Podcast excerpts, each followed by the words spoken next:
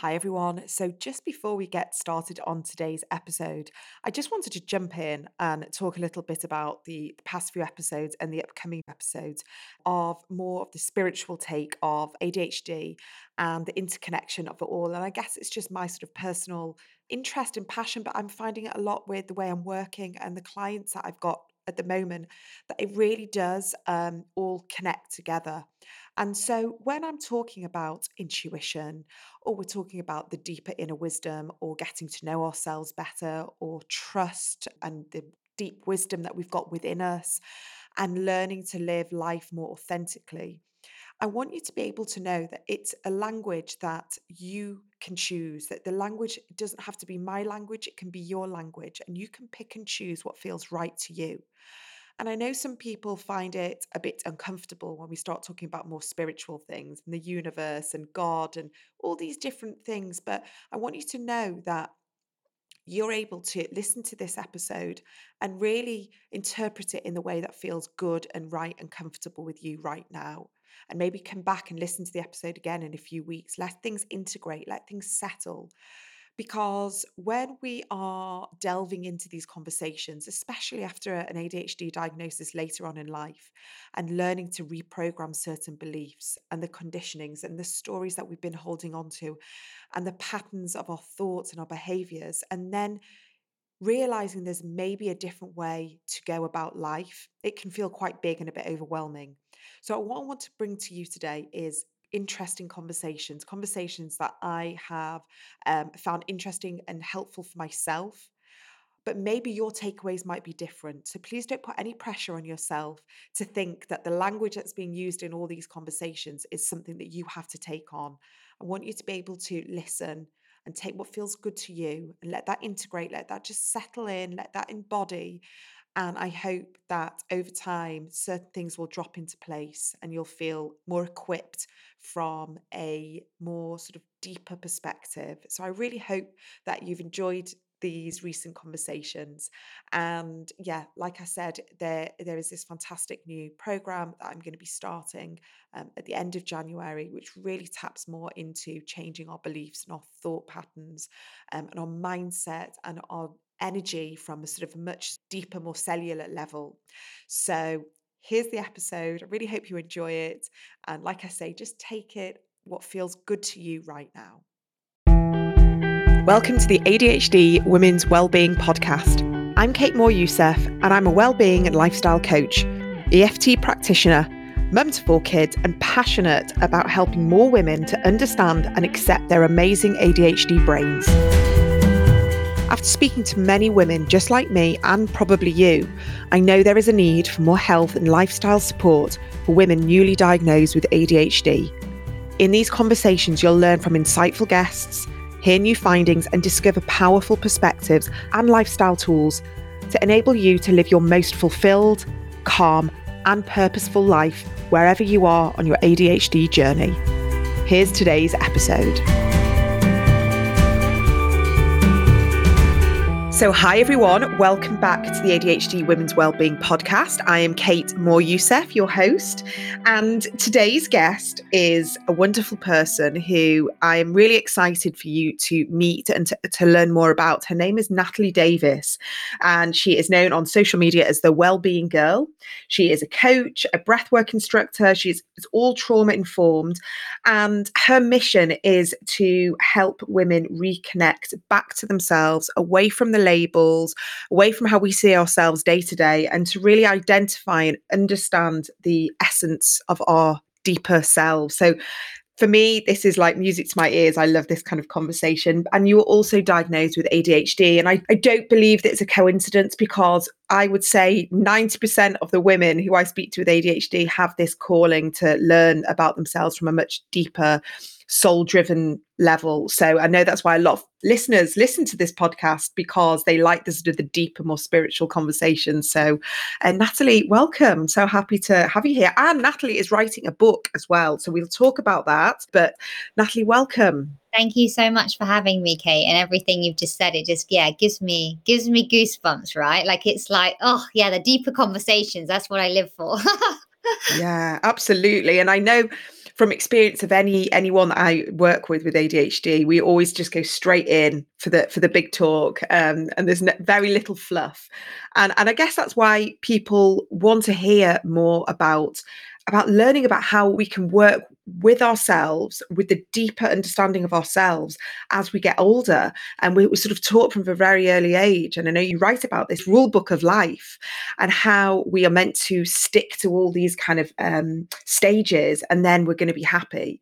But actually, I believe, and I can see that you do as well, is that if we understand the essence of who we are, that's where the the fulfillment and and I hope the happiness comes from. Can you talk a little bit about how you work, who you work with, and I guess um, maybe what your book's about as well. Yeah. Yeah.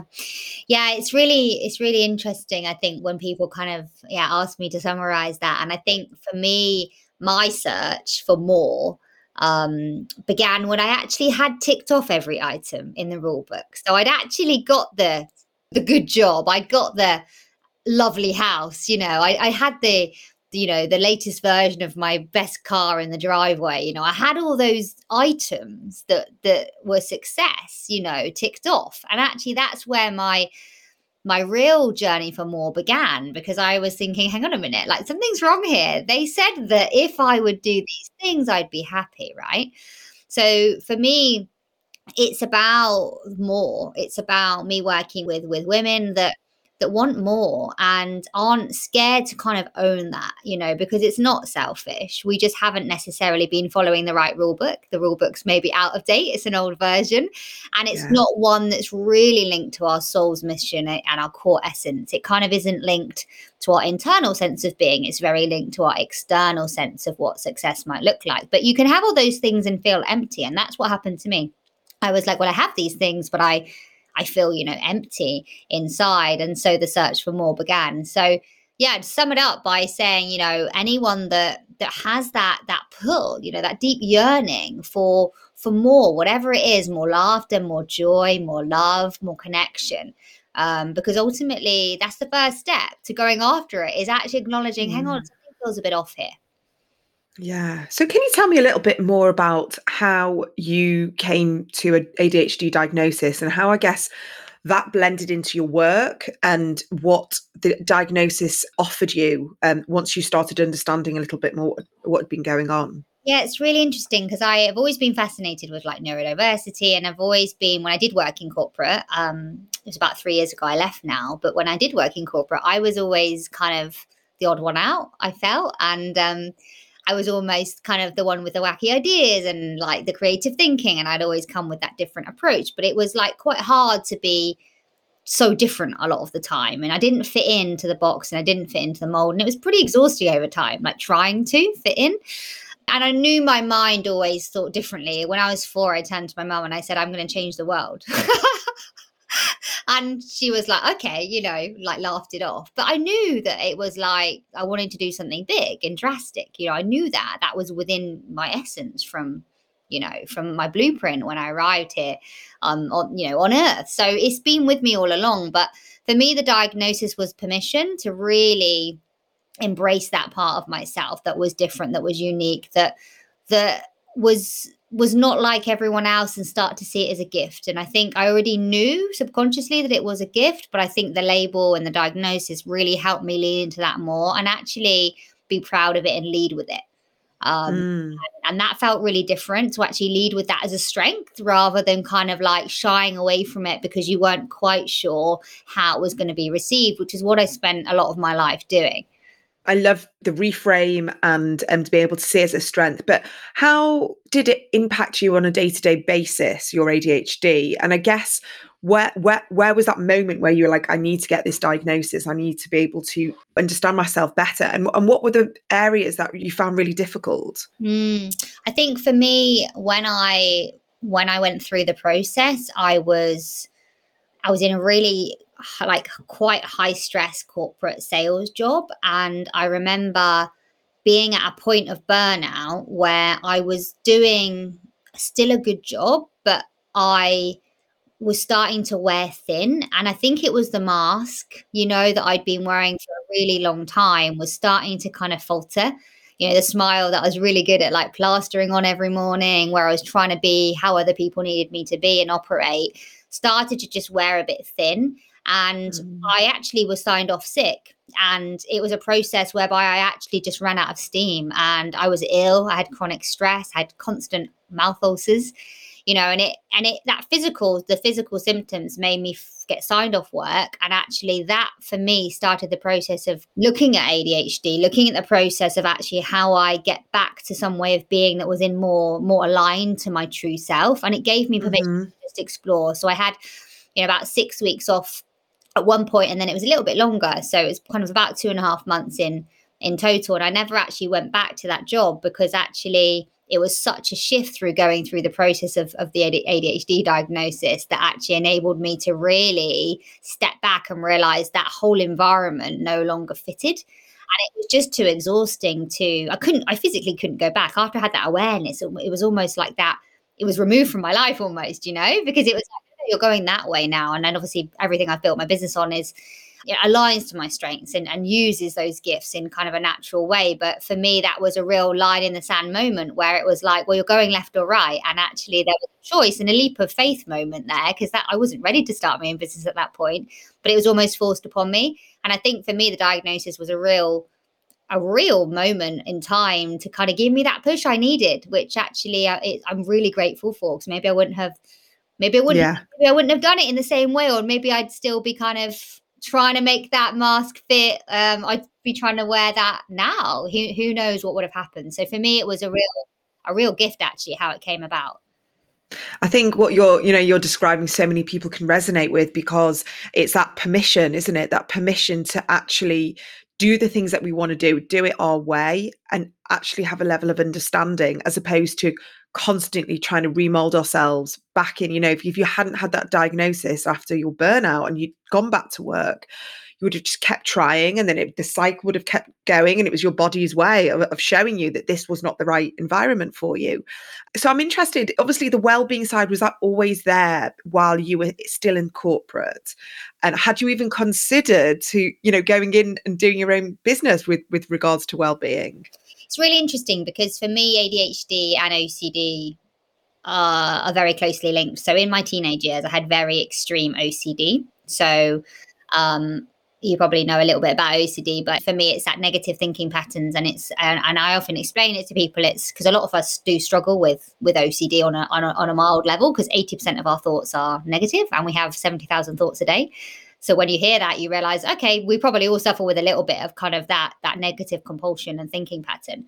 But for me, uh, I didn't leave my house for six months uh, in my early twenties, and it literally t- it took over my life. And for me, having that journey or having that kind of past around my mindset always lended me to being interested around this work. Um, and for me, then the AD, ADHD diagnosis kind of almost like allowed me with an opportunity to really stop and kind of get curious even more. So I'd already had, like, do you know what I mean? A few kind of different ways that I was yeah, I was maybe just a little bit um, more disadvantaged when it comes to the way my mind was operating in the world. And the ADHD diagnosis allowed me to kind of really stop and actually think, hang on a minute, there's a reason why maybe I'm kind of experiencing these things, and there's a voice or, or, a role I have to play to support others that maybe feel the same. So for me, it was almost the OCD and then the ADHD diagnosis together that really led me to to realizing that hang on a minute, this is my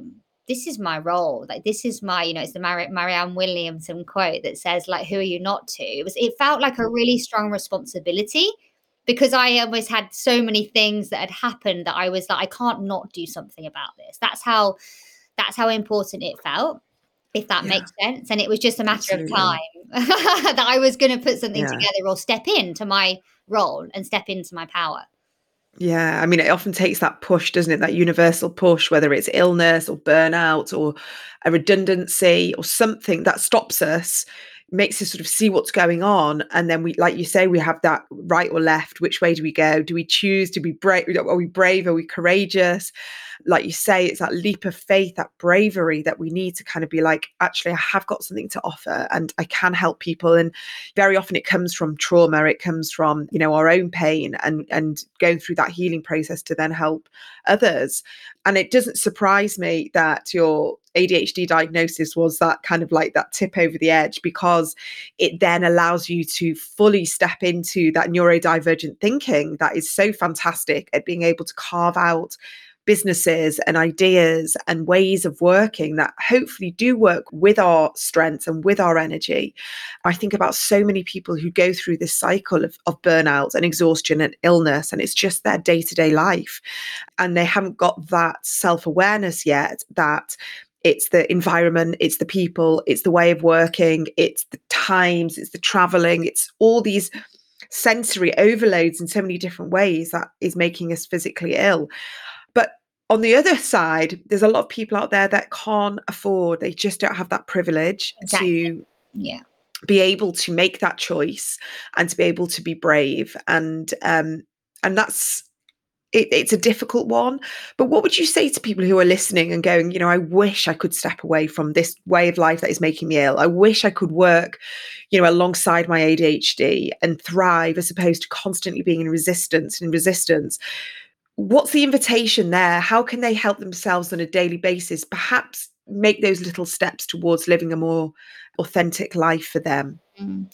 It's a really important point, I think, to kind of like note that privilege really does come into it. And I really struggle with privilege. And I do feel a little bit like it's so important we honor that the fact that not everyone has the ability to just suddenly, you know, take some time out. You know, it's like, no, that's not like, especially with what we're experiencing now with cost of living crisis and and where we are, you know, post COVID as well. But what I would say for me is a journey starts with a single step um, and every new journey starts with a single step and actually for me a lot of our like taglines are around kind of every second every minute every hour of every day and it's about the daily habits so I'd be just inviting initially someone to reconnect with one value. A lot of our work starts with value work because almost we don't think about that stuff. Like we get given values, don't we, all the time? But it's like, actually, do we get to choose them for ourselves? Maybe mm-hmm. not. Um, you know, and just an invitation around one value that actually we are calling in something that we say yes to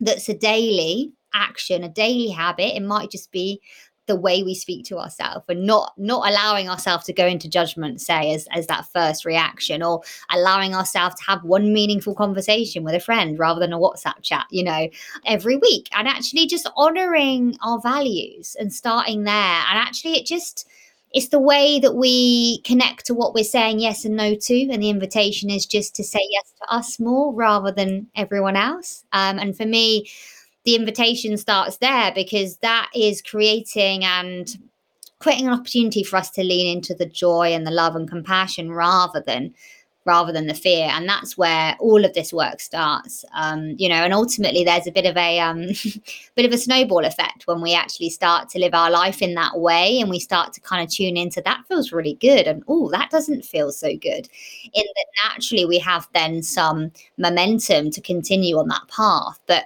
it really does start with with those daily actions and i'd be really encouraging someone to just think a little bit about a few a few daily actions that they can bring mm. in that start to bring in some more of these new feelings that lift them up um, rather than rather than drag them down. And for me, it, it, started there, and then it did snowball into other areas of my life, and my business changed, and you know, that my relationships changed, and and everything like that. But it, it doesn't happen overnight, but it does start with those with those daily actions, literally the minutes, the seconds, the hours, every single day. For me, that's where I'd be encouraging us to look it's very much about that self awareness, isn't it? It's even just having a cup of tea in the morning and uh, or a coffee and scrolling it's maybe just sort of sitting and just kind of having that coffee and just enjoying the heat the smell the sensation of the coffee going, you know, into your mouth and swallowing it like little, like even if it's a three minute mindful exercise with your coffee instead of sort of quickly scrolling through Instagram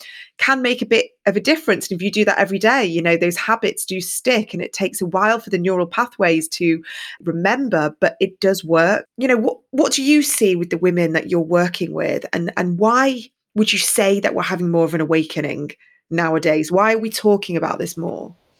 I think something like COVID and experiencing uh, something collectively like that, you know, as um, almost on a global scale, I think really gave people chance to get off the hamster wheel and really check in with um, you know with themselves around actually whether this is what they what they truly want. And i think that is for me such a gift of actually where we're at in the world. We're coming into age of aquarius too which is not a coincidence for all of the people that you know study astrology. There's something happening and building that's almost this creation of this new way of being rather than doing. And i think for a lot of people we've been in the masculine we've had masculine leadership in society for a really long time. All we've had modeled to us is success, is achievement, is will, is strong. If you want something, you go for it and you work yeah. hard and you make it happen, right? For me, now, what COVID did is create space for the feminine, for the being, for the softness. And actually, for me, that's where so much beauty is um, in the world in terms of reconnecting back to ourselves. Because actually, if there's no space and our feminine can't thrive and, and there's no space for our feminine, then as feminine beings, there really is a natural disconnect, right? Because we're feminine beings living in a masculine world. So for me, there's something around the opportunity COVID gave us to, to get off the hamster wheel, have a little look at our life, and go back into it with a fresh pair of eyes that allowed us to really kind of ask the question of like, is this what I'm choosing for myself? Am I the author or am I just the passenger? And without that, like the whole world, I write a, lot about in my book saying like that was my own process, but the whole world was going through that process of, of, of awakening and coming back to a world with a new pair of eyes and thinking, how does this feel? Right? Like without that mm-hmm. time and space, we wouldn't have been able to check in with it and really ask ourselves like whether it was serving who we were becoming. That's a really nice question I use a lot. Like, does this choice, does what you're saying yes to in this moment, does it serve who you're becoming? Because that's what we're making decisions based on, not just what feels good in this moment now. We're, we're making that decision based on who do I want to be in five years? Who do I want to have around me in five years? And that's a really different way of thinking. And obviously, Joe Dispenza's work, again, is proving that now on like a, a neurobiology level as well. So for me, I think there's almost a real gift in what we've been through as a collective, but it's leaning into those lessons now and really kind of like taking those lessons further. Um, and for me, yeah. I love the doing and the being and the way the masculine and feminine polarity interplay. Because for me, we we have to be able to integrate both within ourselves to be to be completely whole. Yeah, I mean, I love all of this. And I totally agree with you. I think that is where we are. I think we are hopefully this sort of patriarchal society that we've all grown up in and the generations, you know, before us have. And we are kind of rewriting things a little bit, but it's it's a slow shift, isn't it? And what you're sort of saying is that intentional awareness now. It's like we're being more intentional with who we say yes to, who we hang around with. And something that I always I do now is kind of think about myself in like you say like in 5 years and am i saying yes to that person in 5 years? So is that my myself hopefully in 5 years time are they going to want me to say yes to that now or did you know is it like moving towards or or away from? And every decision i make now like everything and it's made me more aware of the sensations and the feelings in my body which i'd like to talk to you about because i know that that's probably a lot of the way you work is is noticing those feelings in our body as opposed to sort of dismissing especially if say something's come up and all of a sudden our shoulders go tense our chest starts getting tight our throat gets like blocked but we override that with our brain and our mind. We're overriding it with like, oh no, but that's what I should do, or that's how I should be showing up, or that's how we make money, or that's how a business runs and our body is literally giving us the the clues and the insights and maybe that feminine energy yeah, yeah that's listening we're not listening i had a really interesting um corporate session this morning with a big group of women and one of them said Natalie, it's really um it's really frustrating because like she said she had this calmness as like a really key theme for her last year and she was leaning into calmness and she said but now I've done that. All I want now is more calmness. It's like her intuition is like because she's created space the feminine's now like i want more. Um, and it's really it's really amazing sometimes how much when we are embodied and we start to connect to our body how much it really kind of does cut out like the nose. And it really does tell us like what feels good and what doesn't. And it's actually really inconvenient for like day-to-day life. For you to be embodied us to be embodied women it's actually really inconvenient. Because on some days we're going to just have to say no to stuff. And some days we're just going to have to you know whatever it is just be like no it's a day where i just can't do that today but actually that's the kind of real value and cost at the same time. So we've kind of got to be willing to like go there and and really reap the rewards. But that uncomfortable feeling of like letting everything else crumble and disappoint everyone that we're used that we're used to saying yes to is definitely a process of what we need to go through. And I, I always talk a lot about boundaries being the vehicle to that, right? Like I think a lot of the time we haven't maybe experimented what with what kind of saying no even feels like. And for me that process of working that through with someone in a safe space where they can actually really start to kind of figure out how they can do that safely and start to create some space in in the world around them for me that's where it starts. Because actually if we've got you know no no protection i call it armor it's almost like a little bit of armor around our hearts and protection around our aura so that we can kind of like navigate and be be in control rather than be, like you say, in that reactive state where we're constantly, our parasympathetic nervous system is just constantly heightened. So I'm just interrupting today's podcast because I want to let you know about a brand new program that I'll be launching towards the end of January 2024. And I've got a sign up page on my website right now. I'm still planning it, I'm still working on it, but I have to say, this is probably one of my most exciting programs so far. This is so intuitive and authentic to me. And anyone that's worked with me will really see where this is going. So, this is all about changing the energetics from within and changing our stories, releasing old blocks, old conditioning, and creating a new future, visualizing a new way of being, and really letting go of the things that have been holding us back. This is all about our spiritual growth leaning into what feels right to us and not doing all the shoulds and the needs and the comparing and working on the internal dialogue and the stories and the words that we say to ourselves, changing the energetics from within so we can reflect outwards and change what our reality is. And so many of us who have had a diagnosis much later on in life can feel really stuck and feel like we're an old version of ourselves. And then the diagnosis brings revelations and new ways of wanting to be and think and live. But often we find it very difficult to get there.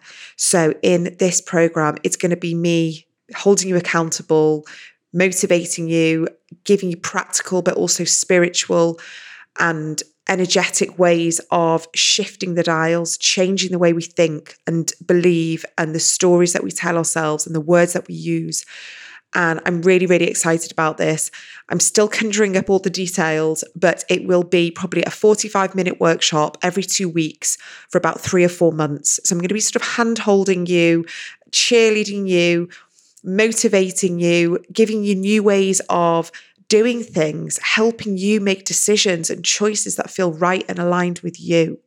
This is stepping into your most truthful, authentic version of you and changing this reality and really leaning into a different way of being now that you have more awareness.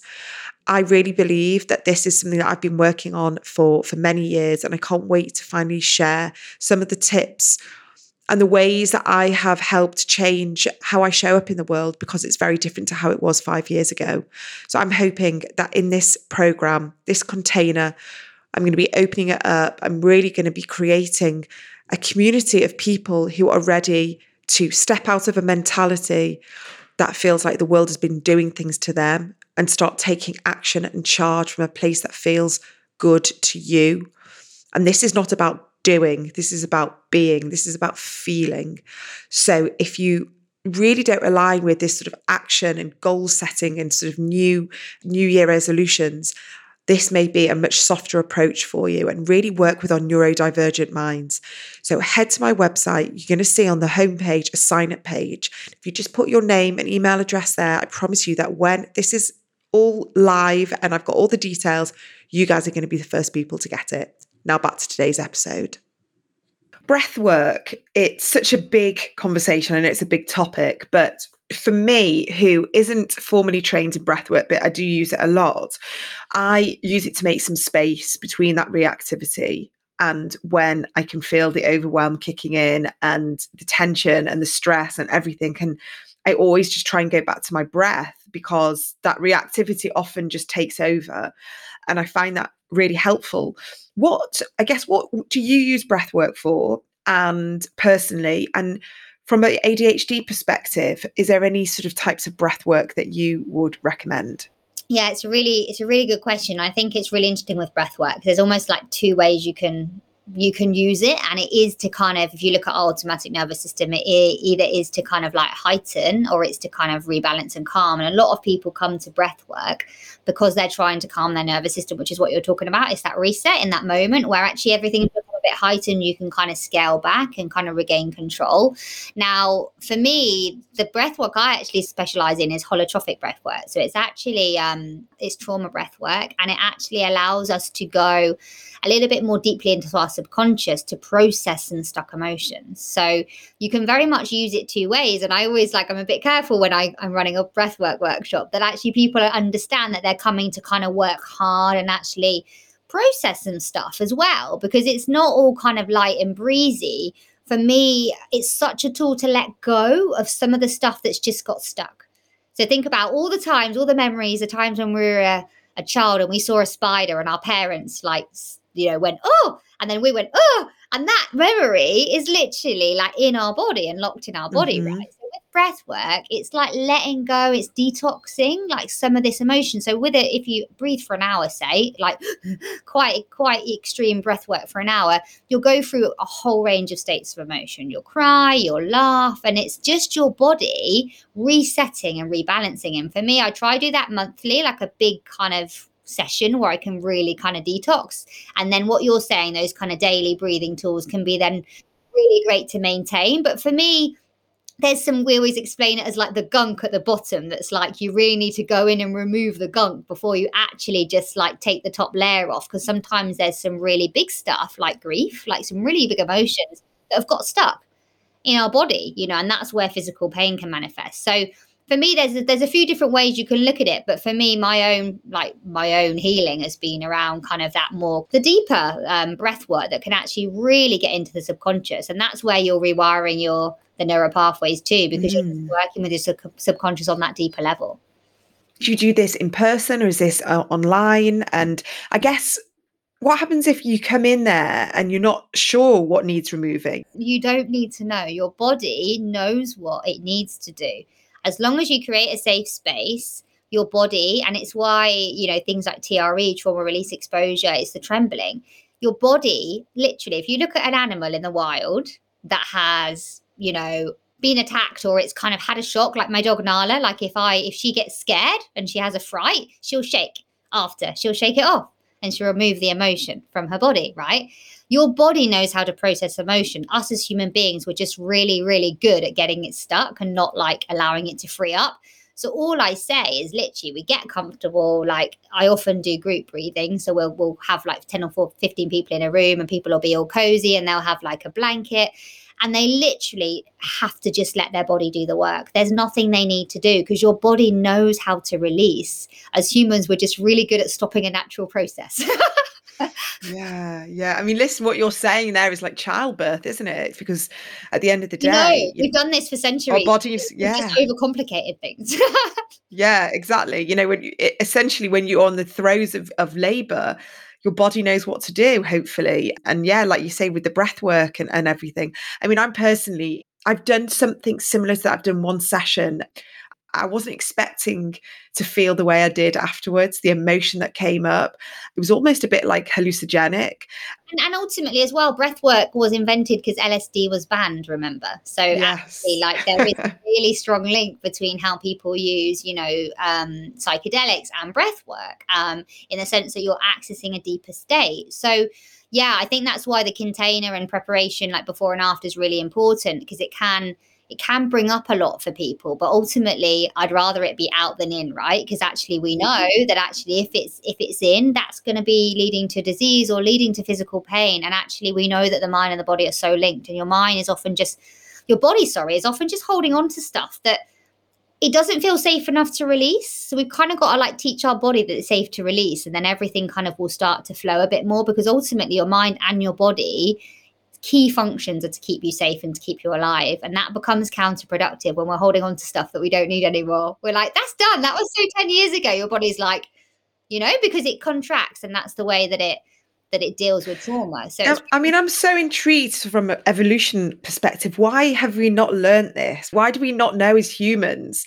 that we hold on to the trauma in our body? Why are we only I'm just saying just learning. I know this has been around for decades, but why why do we have to actively release yeah we're, we're really good at being in our mind. I think this is the problem like the east and western like conflict isn't it? Of like actually we've got so good at being intellectual. We've got so good at understanding at being logical that actually we've kind of almost like override we've overrided any kind of physical you know natural embodiment or any kind of like sign that our body would naturally tell us because we've kind of always had a solution and it's the same when you speak to someone and they say okay well can you give me the research for that because without the research mm. i'm not even mm. going to listen to what you say okay but can i just i always say with research i'm like research is seven years out of date from the moment that actually it's been published because it takes that long.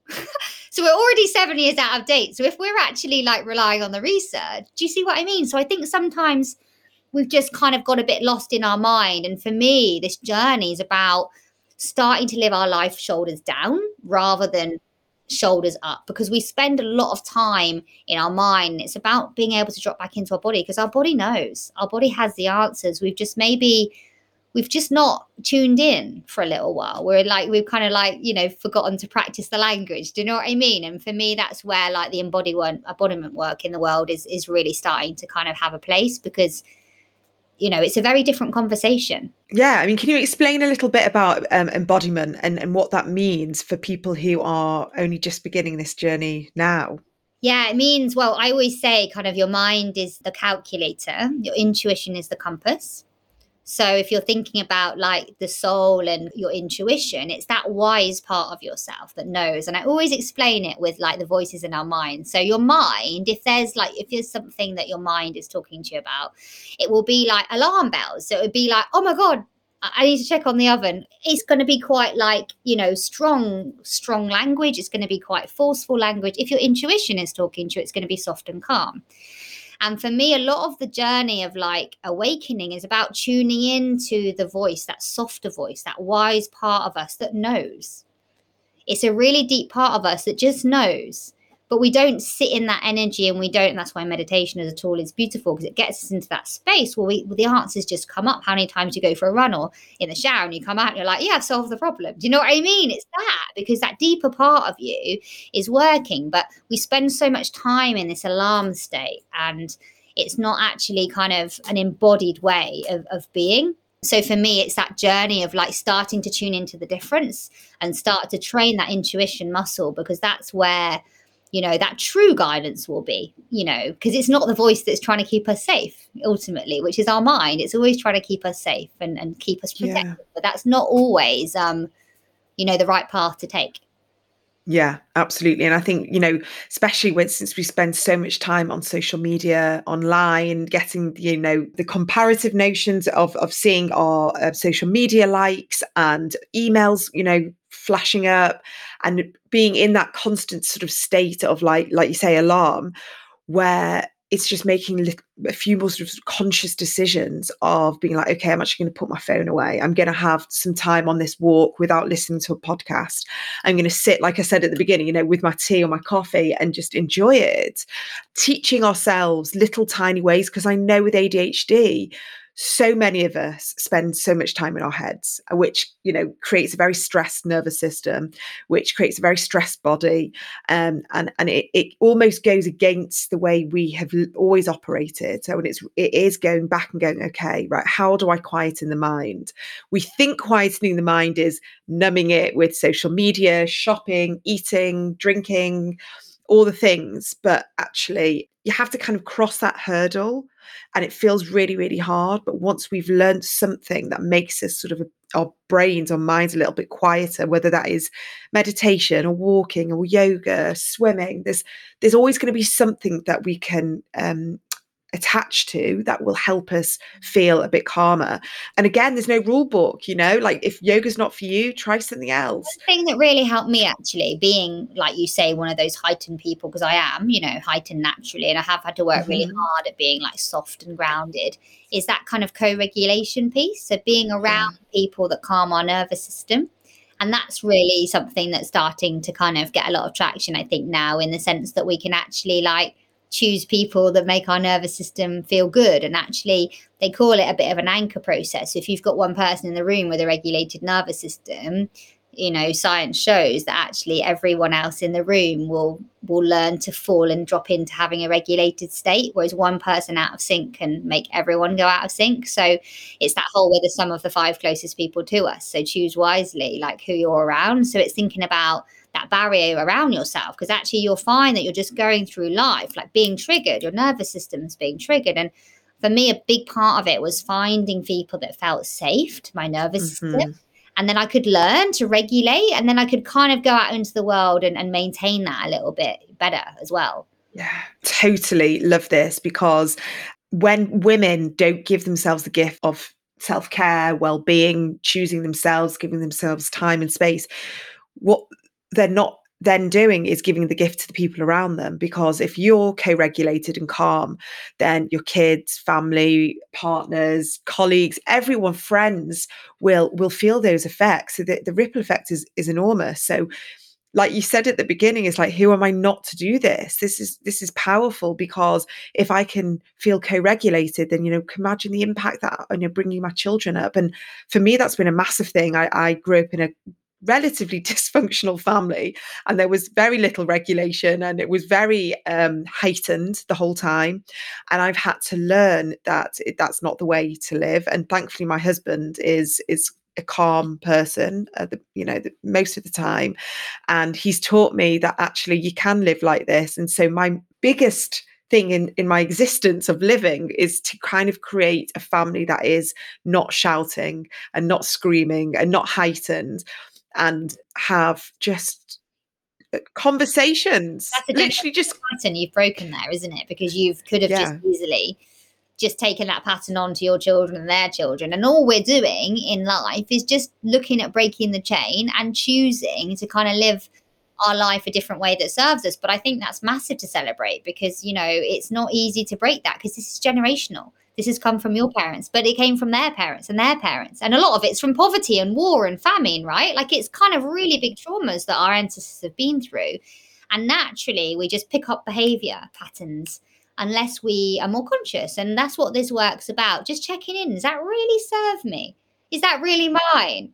Is that really how I want to act and be in this moment? You know, and for me, that's what this work is about. If I always say 70,000 thoughts a day, if 5% of them are from a conscious place, your whole life could be different.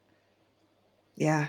I love that that you can choose because you know like don't get me wrong I love my family there's so many uh, elements of my family that I want to bring into my family but there's a lot of elements I want to choose to leave behind and hopefully you know break generational patterns and I'm sure I'm doing things to my kids I'm very sure that they're going to want to leave behind as well. I really believe this is such important work for for that just one person to do because of the impact it can have on, on so many other people. Um, and I'm excited about your book. I'm excited to read it. Uh, and tell me a little bit about writing a book from an ADHD mm-hmm. perspective. Really hard. it's really interesting. Um, I, I actually think it was, in hindsight, it was one of the hardest things, you know, for me to to do. But at the same time, I had to be really um, had to be really strict with myself about how I did it. And I had to be really connected to joy. Like when I was writing it, because obviously I already struggle with, you know, attention deficit and focus. Like that's all really hard for me. So I had to really break it down. I've been writing it two years. So like I literally have had a lot of time. And that's one thing I'd recommend is like almost do it your way, you know, but also don't because you have ADHD, don't say you can't do it because you you definitely can. You've just got to create a container. And for me, I had to create a container where the joy was there and the creativity was there because then I could write right in the flow state. As soon as the other kind of pressures came in, I, I lost it. But um, but yeah, for me, writing it wasn't the hard thing. It was really natural to write because it was cathartic and healing talking about it and actually thinking about people reading it though is like another thing and that's why like big part of my intention this year is coming on podcasts like this with you because for me, uh, you know, I can write it and it can stay, you know, on my bookshelf. But for me, I really want it to help people. And for me, it's framed in everyone has a past, a present, and a future. And that's and that's all it is. It, it just is to instill hope that actually people can can change and there can be a different way of being from where they see themselves at now and hopefully the book is an invitation for that that actually you know we get to actually choose we get to be the author because so many of us have kind of i think hope for me is a really important word and we've maybe lost sight of hope sometimes. And for me by hearing just one other person's story of how that darkness became the light you know it's cliche but it is you know these these real hardships we experience. There's so much there's so much truth and there's so many blessings in then if we can allow ourselves to move through it and actually get and keep moving through right keep moving through and, and having hope then actually for me that's um, a really key ingredient for people to move forward with yeah, absolutely. Well, Natalie, thank you so much for your time. I know that people want to know how, you know, potentially they can work with you. Where can they find you? Tell everybody. Absolutely. So yeah, so I you can catch me on my website, which is www.thewellbeinggirl.co.uk, or my Instagram handle, Twitter or Facebook, or, or at the Wellbeing Girl. So the Wellbeing Girl, and then our flagship program is called Becoming. It's twelve week container. Uh, it's a group program, and it's a, a chance for you to be your best version. So for me, it's that whole like being our best self, you know, and we get to weave through unlearning, remember, and become. They're the three months of, of what we move through together. Um, and yeah, the book's going to be available in the summer. And for me, it's just the personal piece around my story because without that, it's it's scary to say yes to kind of a new chapter or a new door that you know is is, is not yet been opened so for me you know i just want to share my own vulnerability with that which isn't easy but you know it's um like marianne williamson would say who am i not to share that so really, really grateful for you having me and just being able to talk about it more today. I really hope you enjoyed this week's episode. If you did and it resonated with you, I would absolutely love it if you could share on your platforms or maybe leave a review and a rating wherever you listen to your podcasts. And please do check out my website, adhdwomenswellbeing.co.uk, for lots of free resources and paid for workshops. I'm uploading new things all the time, and I would absolutely love to see you there. Take care and see you for the next episode.